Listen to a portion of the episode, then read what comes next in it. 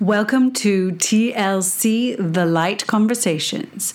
This is a podcast series on well being and creativity, and I'm your host, Jada Del Drago.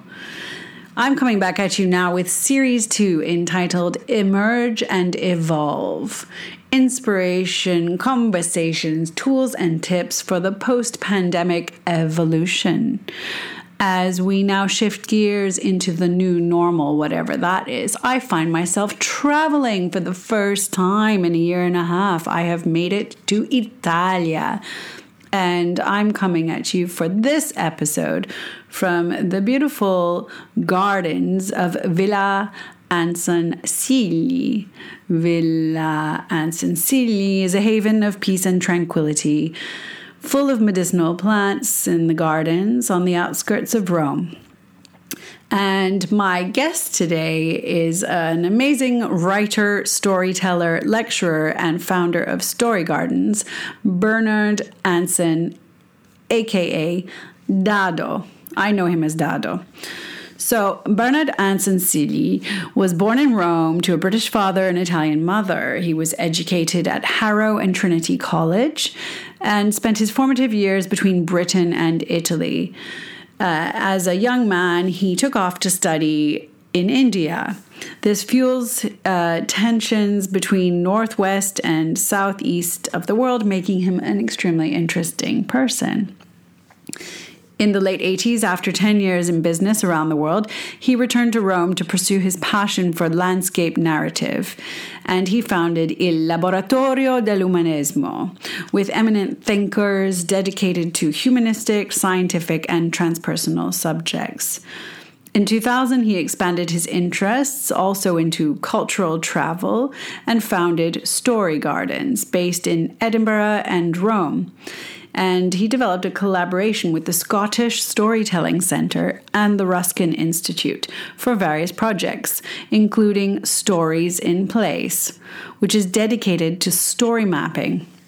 He presented this at the Edinburgh Festival in 2017 storyteller, lecturer, artist, and keynote speaker in both Europe and the USA. He's also the author of several works, including Carmen Via, a journey in the songlines of Italy, and a book to, uh, that is coming out this year called The Garden of Crossed Destinies. He's also featured in a film about his world called Going Dado by David Rich. His current book, The Garden of Cross Destinies, also investigates the founding stories and legends of his own estate. Villa Anson in particular of Livia Drusilla and her husband, Emperor Augustus. In part of the estate is located at the Imperial Villa di Livia, with its famous nature frescoes, now conserved in Palazzo Massimo. These represent one of the most ancient and important examples of its kind in the world, and they have inspired an institutional project promoted by Anson, dedicated to art, nature, and biodiversity.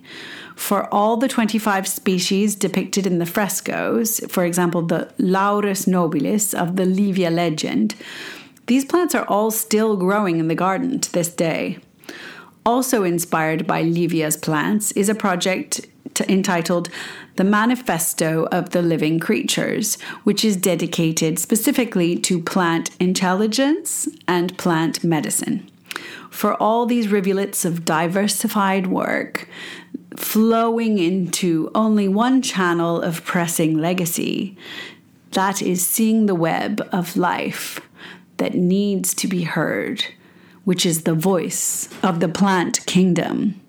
Wow, that's quite an intro. And you can probably tell I didn't write that myself because it's worded so beautifully. Of course, Bernard wrote that, or someone wrote that for him. I didn't write that, and I love the way it rolls off my tongue.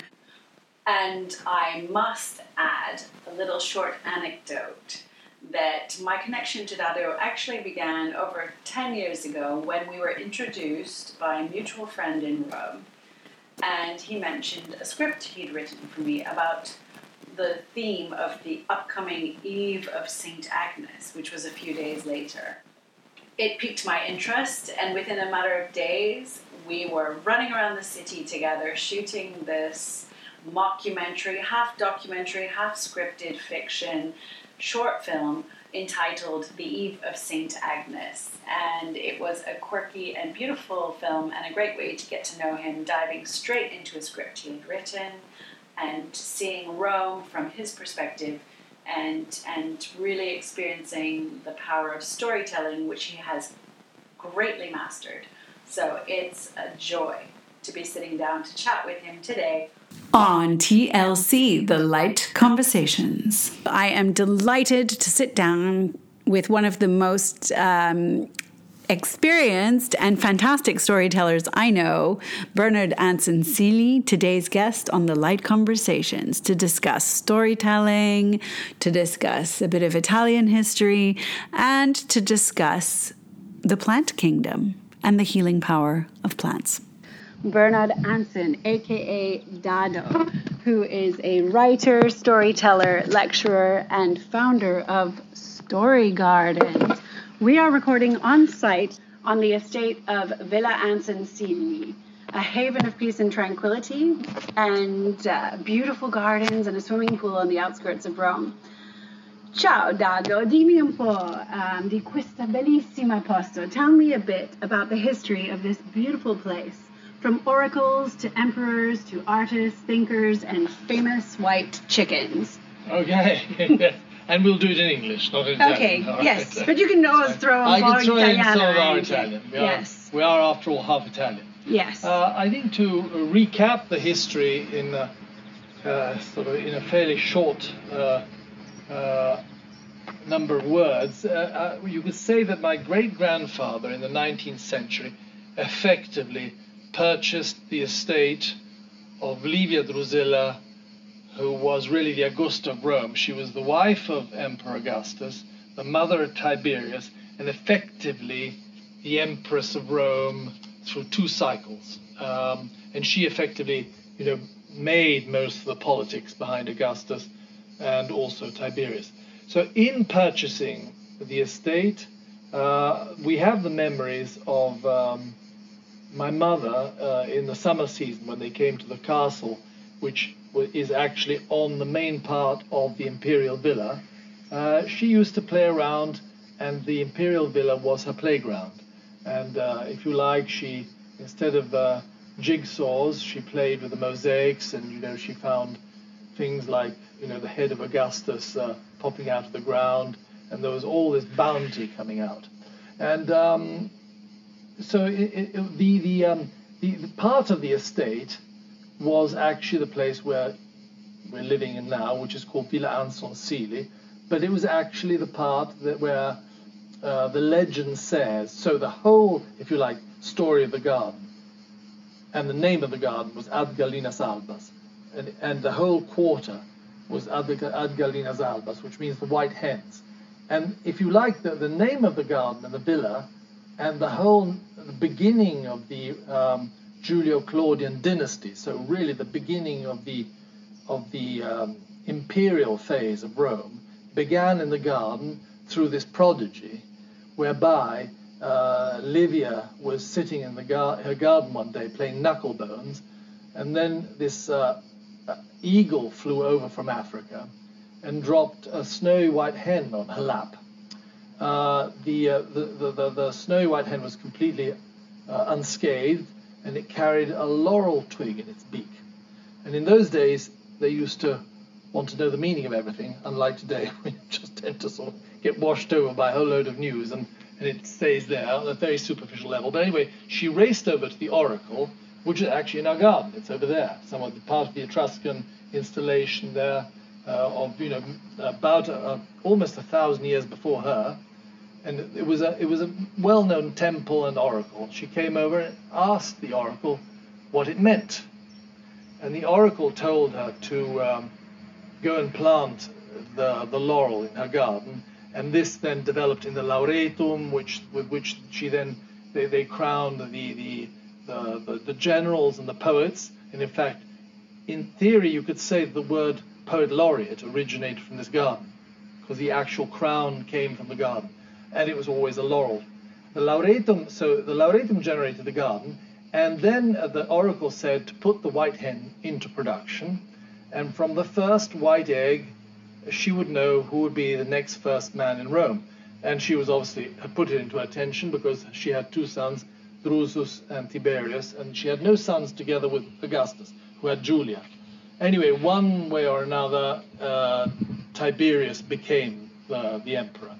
Um, so it had the oracle. The farm workers used to know about this. They knew about the legendary side. Our farm workers were very interesting people. They were illiterate in many ways, but they they spoke Latin and with smatterings of Greek, and some could even recite the Aeneid by heart. So that was that kind of illiterate, you know, uh, wonderful. And they, they were a real memory. Anyway, so they, they, they carried this information. There was all sorts of stuff happening here. And one of the things that ha- occurred was that there was this group of Romans that from 1949 began gathering here. This was the this was a, a, a farmhouse where my uncle escaped to because he fell in love with this mad red-headed woman who was not approved on. She had prismatic eyes. They used to terrify everybody. She was also called Red Odin, uh, Odina la Rossa, which you know very disturbing. You know to have a, a daughter-in-law who had uh, those kind of, that kind of hair and those eyes and called Red Odin. So uh, uh, my uncle had to escape her, but she was very, she was a sort of lucid maniac. Uh, she and the artists loved her, and they created the first community here, and it was called Il Cenacolo. Uh, and the Cenacolo was a you know group of, of, of, artists that used to meet and exercise the horrors of war. They painted, they ate, they they thought of a better future, and they were harking back to the original Cenaculum of 38 BC. Um, when Livia and Maecenas, the, the great uh, patron of the arts of ancient Rome, gathered around themselves in the garden people like Virgil, uh, Horace, Propertius, and Ovid, who wrote the Metamorphoses, which is particularly interesting because it has to do with transformation between humans and, and plants and, and, animals and gods. Um, so this tradition, which began in 49, I then found myself when I came here, eventually, I, I don't know what I spontaneously I'm a storyteller I tell stories I, I almost can't help myself. I mean I just they have to shut me up. And I with my Roman friends I just we started spending evenings and I was telling spinning great tales and they said well let's let's organize this bit, bit better. We can we can come out to your place you can tell us stories you can teach us to start telling stories. Because Romans you know they have a hard time doing this they're very much uh, rooted to the ground through this idea of uh, empire and church it's very hard for them to take off very easily. It's not a, a people that that, uh, that um, um, is, has very great ease with flights of fancy. Anyway, we started this uh, group, and they called it Cenacolo, and I said, I didn't really like this name Cenacolo. Why is it called Cenacolo? Then I discovered that it had always been called Cenacolo, and we were. And this has now been going on for five years. There's hundreds of Romans who come and meet here, and we we find ourselves like sleepwalkers, treading in old footstep 2059 years on, we're still imagining the world and we're still telling stories. So that is, if you like, uh, the, the, the, story of how this place came to be in relation to the imperial villa. But then what happened was that I was uh, uh, being essentially, I suppose, a un sognatore. I'm a bit of a dreamer, I know. Uh, and uh, I'd, I'd imagine a way of mapping the world. I was visiting all the world and I'm mapping stories from every part, from Japan to North Island, New Zealand, to Machu Picchu, passing through Greece and Rome and, and the Mediterranean. And uh, uh, this uh, uh, curator of ours, who's very gifted, she said, You've got to start looking at what's under your feet. You have an immense, immense wealth here. You have to start working on those stories. So, in a way, we did. We, we started realizing that all this had happened. Um, and um, this actually led to the discovery of certain things about Livia which has actually generated the next generation, which has created the work, the legacy of the next generation. And that is basically that in the garden where my mother used to play, when she was very young, they came and they uh, removed the, the cycle of frescoes, uh, uh, which were in the triclinium, in the dining room, and they moved it to Palazzo Massimo, because they are actually the most ancient, probably the most ancient and one of the most extraordinary examples of ancient mural nature art existing in the world. And, the, the, the, uh, and so Livia was not just an empress. She was also she also had a bad name. She was a tough one. I know that she was accused of murdering people, but that may have been some slandering, some male slandering by Tiberius and Tacitus and people, and you know the usual male game, which is you know the males have been trying to hold on to, to control, and uh, it's I think it's slipping away again, so it might even out. Anyway, she she was given a bad name, but she was actually a high priestess, and she had magical knowledge about these plants. In fact, she had them uh, illustrated all in bloom simultaneously. So it was a political statement, but it was also a statement. If you look at those paintings, there's something very magical going on. The birds were flying; they seemed like souls. The uh, the, the doves seem like the soul of Livia being transfigured. It's a very mysterious painting. Uh, so out of this, then we looked at the, the this is so this was the last in the last two years. We looked at the, the plant species, 25 uh, plant species. They're all still growing in our garden. So in actual fact, we realized it, the frescoes have been taken out, and we're going to work to try get it back again because they've taken away the identity. This thing of moving everything to central uh, museums, people are left with no, not knowing where, who, where they belong or whatever. Uh, and uh, try to get that back, trying to get back the statue of Augustus, which is the biggest statue of Augustus ever found, which is now in the Vatican Museums. That was also in the garden. But above all, uh, we have the plants to work with. So we started looking at a project uh, dedicated to Livia's plants, to nature, biodiversity, and then Cornelia started bringing contemporary artists to give their own reading of, of the works around the, the, the, the villa and the, plants. And this has generated a project which has involved botanical gardens around the world, several universities in Italy, mainly Italy, UK, and United States, and great enthusiasm because this is, and we've got some great academics working on reevaluating the whole villa. So we, we got to this particular point here, and, and uh, at the same time, my book, The Garden of, of um, Cross Destinies, told the stories and uh, how much time have we got? We, um, well, you know what? This is amazing. This is actually the first interview I've done where I haven't had to ask a question. You just you just give it all. It's great. It's great. it's, does it, is it, maybe I should turn my questions away from you. Are they helping you a little bit, or is this all coming out in the order that I wanted it to? It's brilliant. It's chronological. It's, it's, sequential. Uh, luckily, it's sequential. It doesn't always come out sequentially. So you don't need questions. You just need a stage, Dado, right? Um, Dado. Where does Dado come from? Dado was uh, was just the my diminutive uh, as a child because uh, the um, I think I was christened uh, in, in Rome, and uh, my father, who was Protestant Anglican, uh, was simply not considered by my grandparents. They, they, they simply acted as if he didn't exist, even when I was born there. And so the, the, when, when he says, well, what should we call him? And then my father said Bernard, and they said Bernardo. So I don't know whether I'm called Bernard or Bernardo, but the, the actual point is that as a child I couldn't pronounce Bernardo and I called it Dado and it stayed Ah, Dado. but you also have like a great passion for Dadaism. So I yeah, thought Dado, and then, Dada. Then you see, in, in my book, it has uh, 15 great stories and it runs from the Etruscans to Livia to Constantine. But the last two stories, one is about uh, my grandfather's great friendship with uh, Marinetti, who's uh, the futurist, the leader of the futurists. Uh, and then we had our particular uh, t- uh, tie up with the Dadaists. And it's a, it's a branch of Dadaism which is called Dadaism, in fact. It's called and it, it is a story which I think is probably not, not fit for this, but it had to do with the B-Day.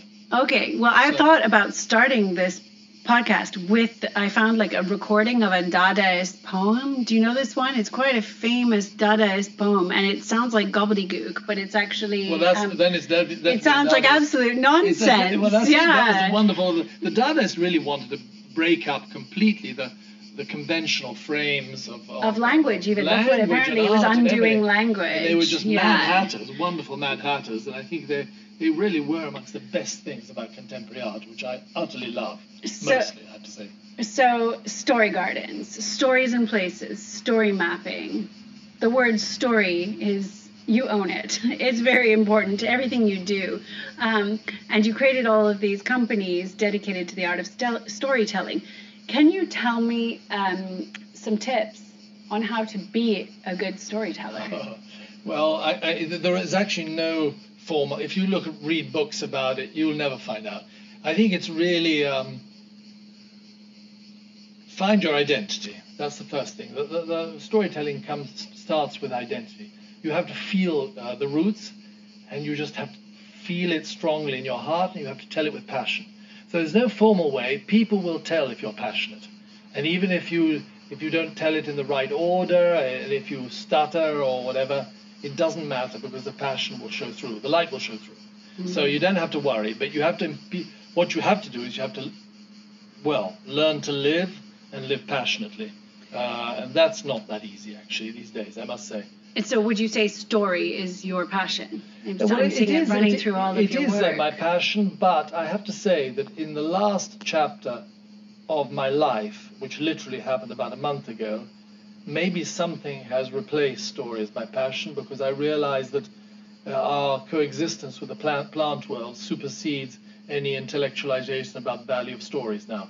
This is about su- survival of the species now, and that's where I don't know whether I should say that now, but that's really where all of this has taken, us, taken us to. Well, and you've got a book coming out this yeah. year, the, manifesto of the living creatures. Well, that is really what happens after this book, which is The Garden of Cross Destinies, because in the final analysis, we see that all these green men and all these plants are present in the history, in the legend of these uh, stories, and the, the various dramatis persona from Livia to Orlando but and then we, we do start realizing the importance of plants. And we have uh, we have Darwin, we have Stefano Mancuso. But in the final analysis, eh, well, we all realize the importance of plants, and we tell wonderful stories. Apollo and Daphne who turns into a laurel, or Pan and Syrinx who turns into a, a pan uh, a pan uh, pipe. But do we know how to speak to the plants? So that's the, the thing. And I, I'd actually put this as the last question before finishing my book, which is going will be published this year. One week later, this just shows that if you actually put these questions out there, the answers do come in various forms. Uh, this past friend of mine from Russia came, look, I've got this this guy you've got to meet, he said, um, and he brought this uh, Russian man of the woods. Actually, he was half Russian, half Incas. Would you believe? He was actually a living green man, which is what I've been asking about. And uh, he um, very strange eyes he had, and he has, we started talking about the Green Man. You know, the Green Man is a is a figure that has represented through history uh, uh, the example of man penetrated by nature, nature penetrated by man. But it was really about man trying to find his coexistence with nature as an expression of it. But it was very often an intellectual expression, and all the characters run through it. But ultimately, the question is, who is this Green Man? And the Green Man answers the question. He says, we are all green men. The problem is not who is a green man, who is not, but who is aware of being a green man. We drink the water, we breathe the air, we eat the food, and it all comes from the plant kingdom. So how can we possibly think that we are not green like the plant kingdom? The only problem is our, our ability to understand that and to listen to what this great intelligence is telling us. And so this led to a work which we've already started, where he said, the, green man said, I want you to be my mouthpiece because there is a very urgent message about what is happening today. And that is the plant kingdom consider mankind as their uh, younger uh, brothers, if you like, their younger uh, siblings, and they want to look after them, but they say that if man continues to attack uh, the natural kingdom, then the natural kingdom will have to fight back and become aggressive. Uh, so he said, what is happening now with the virus and what is seen, you just see before us in the world is, is the plant kingdom reacting out of self-defense. But there is there is a way, and it's just really to listen, to listen to them. So if I may just conclude this particular one, then it's uh, was that uh, uh, uh, there was a wonderful quotation from Ruskin, with whom we worked with Brantwood, and he used to say that uh, a hundred people can act for someone who can speak thousand people can speak for someone who can see. I would actually add to that, thousands of people can see for someone who can hear. So it's about hearing and seeing. And uh, he put me, the, the, the green man, he put me before the, the question of actually beginning to try and hear the voice of the plants, which obviously doesn't come to us in the way that we would expect, because they don't communicate like we do. But they do communicate, and he started giving me these extracts of bark, which I started drinking. And I don't know. I don't know, you know. Plant medicine. Plant Something. medicine. It's a know. thing. It's a know. thing. And and I can believe that the plants communicate through tea. um, you get the energy, course, essences, oils, Yeah. teas, the energy of that plant gets into your system. And But I think the most important thing is that it should be a, a vital plant, not inert. So very often in these uh, Ah, yeah. herb shops, you get stuff and it's dead. It's dead. Yeah. It's commercialized. So you, you have to go and get the roots of the plant. You get it sent to you, and if it's vital, by goodness, I mean, we had we had a laurel tea the first evening. He said, "Is laurel your plant? Let's have laurel tea." Uh, I that evening, I uh, it was tea. I was fairly strong, but I, my right ear completely blocked up that ear. That, that night, in the middle of the night, and that, with my left ear, I could hear deep into the forest, and there were all these sounds of animals and strange noises going on. I thought, my God, if a cup of tea could do that, oh, I love that. So- And so, was it uh, a meditation? Was it a ceremony? Drinking this? Oh, it is, but what it, what does what does come to you actually? I found I can't actually hear any voices or anything like that, but I came, uh, what has come up, uh, upon me is first of all a lifting of a great weight. It's like some of the stuff that I thought I was carrying, I'm not carrying it because there's other things carrying it for me, and I don't have to worry about it. So I became much lighter, and I became much happier. What I felt is that some a kind of showering of love of some kind that came to me. I, I mean, I, maybe I sound nuts, but I've been feeling a lot better since I've been doing this. You know. Um, Well, So can we talk a bit about your um, early experiences with meditation? Because Sure, maybe sure, that's sure. informing. well, it helped. It's it's opened your mind. So you went to India in the '60s. Was it the '60s no, when you went to India? uh, late '60s, early '70s. Yeah. okay, yeah, still a groovy time to head to groovy India. time. I mean, I, you should see. I mean, Kabul was a rocking place in those days. I mean, you know, and of course, everybody was completely spaced out. You couldn't see, you couldn't see a person walking straight down the road, and there was Brown Sugar playing, you know, with Rolling Stones, and it was. But at the same time, it was, you know, there was that happening, but on the outer roads, it was still savage. And I, I, I cycled across most of Afghanistan, and you know, I, it was, it was tough. It was dangerous. And I had some friends of mine had their throat cut, uh, so they died. Oh uh, so it was, it was that. And uh, but it was Ooh, above, do you- all, yeah, no, not nice. Uh, But you Yeah. know, that was a, it was, it was like a, um, a coming of age journey. Uh, because I couldn't, there were a lot of things I did not like about my education. I felt there was something missing in the heart, actually. That's the thing, missing in the heart. And I think that's partly the key to understanding plant language. It was all in the head, this intellectualization of and stuff. you know. plant language goes directly It's to in the, the heart. It's in the heart. Yes. You don't have to understand anything. It's all being understood for you. But um, I know you began meditating back Yeah. in those days, so Well, that, that- would have I- opened the door to the possibility of Yeah, understanding. It started. plant I mean, obviously, I wanted to, to. I was already meditating. I went up and I traveled all over the place, and I met lots of great and terrible people. I met Krishnamurti in those days, who was one Amazing, of the great uh, sages. I mean, but he refused the role of a master. Uh, and I met some also some terrible people. But uh, 20 years later, I really found the person I was looking for. And so it was about 20 or more years that I actually meditated uh, all the time, and I do consider it a very important part of everything. I'm not very good at doing that at the moment. I'm too distracted by all this mayhem going around me because this garden may appear like a haven to others, but it's like a, a hive of activity for me, and I can't get peace. Apart from my tree, which is a cedar of Lebanon, by the way. That's by your tree. and the bark, the bark of that is Yeah, also. you, you, you see the patch we put? That was the bark it took. We, we asked for permission, and we put. It all sounds a bit sort of. Bit no, sort of, I'm uh, into bit- that. All of this, out, you anyone know. listening would be into that as well. This is about healing and the other hand, you know, well-being, and this is very important. I, I, because even Eleonora has had them. My boys. I, I went one night before I went up into I went up into the woods to, to meet my, my Russian friend who came here. And then he has a place up north of Lago Maggiore, which is a Russian house in the in the forest. And they're all Russian people up there, really fantastic people, I have to say. And I was about to go up there, and I went I went down to meet uh, Eleonora's doctor. Uh, I sometimes accompany her. She has been unwell, but she's now fine. And the doctor, who's a friend, he said, "Ah, but you know, uh, Eleonora's telling me you're going up to the woods with a green man, or what, what, what do you think you're doing, Dada? Do you realize what you're doing? You know, going off and doing all these strange things and drinking all these strange extracts." I said, Gabriele, but do you, I mean, have you looked at yourselves? Have you just looked at yourselves? Bunch of spaced out, neu- neurotic uh, people, and, and you're telling me what I should do? I mean, on what pulpit? And he kind of he paused a moment and he said, "Yeah, I think you're right. Actually, it's worth risking anything just to just this. This is not. I mean, the, the doctors almost killed Eleonora. They were all giving her medicines. Another one gave him another medicine, and there was no family doctor to mediate between all these pharmaceuticals, and she ended up by going to hospital. It almost killed her one day. Has have plant medicines helped her?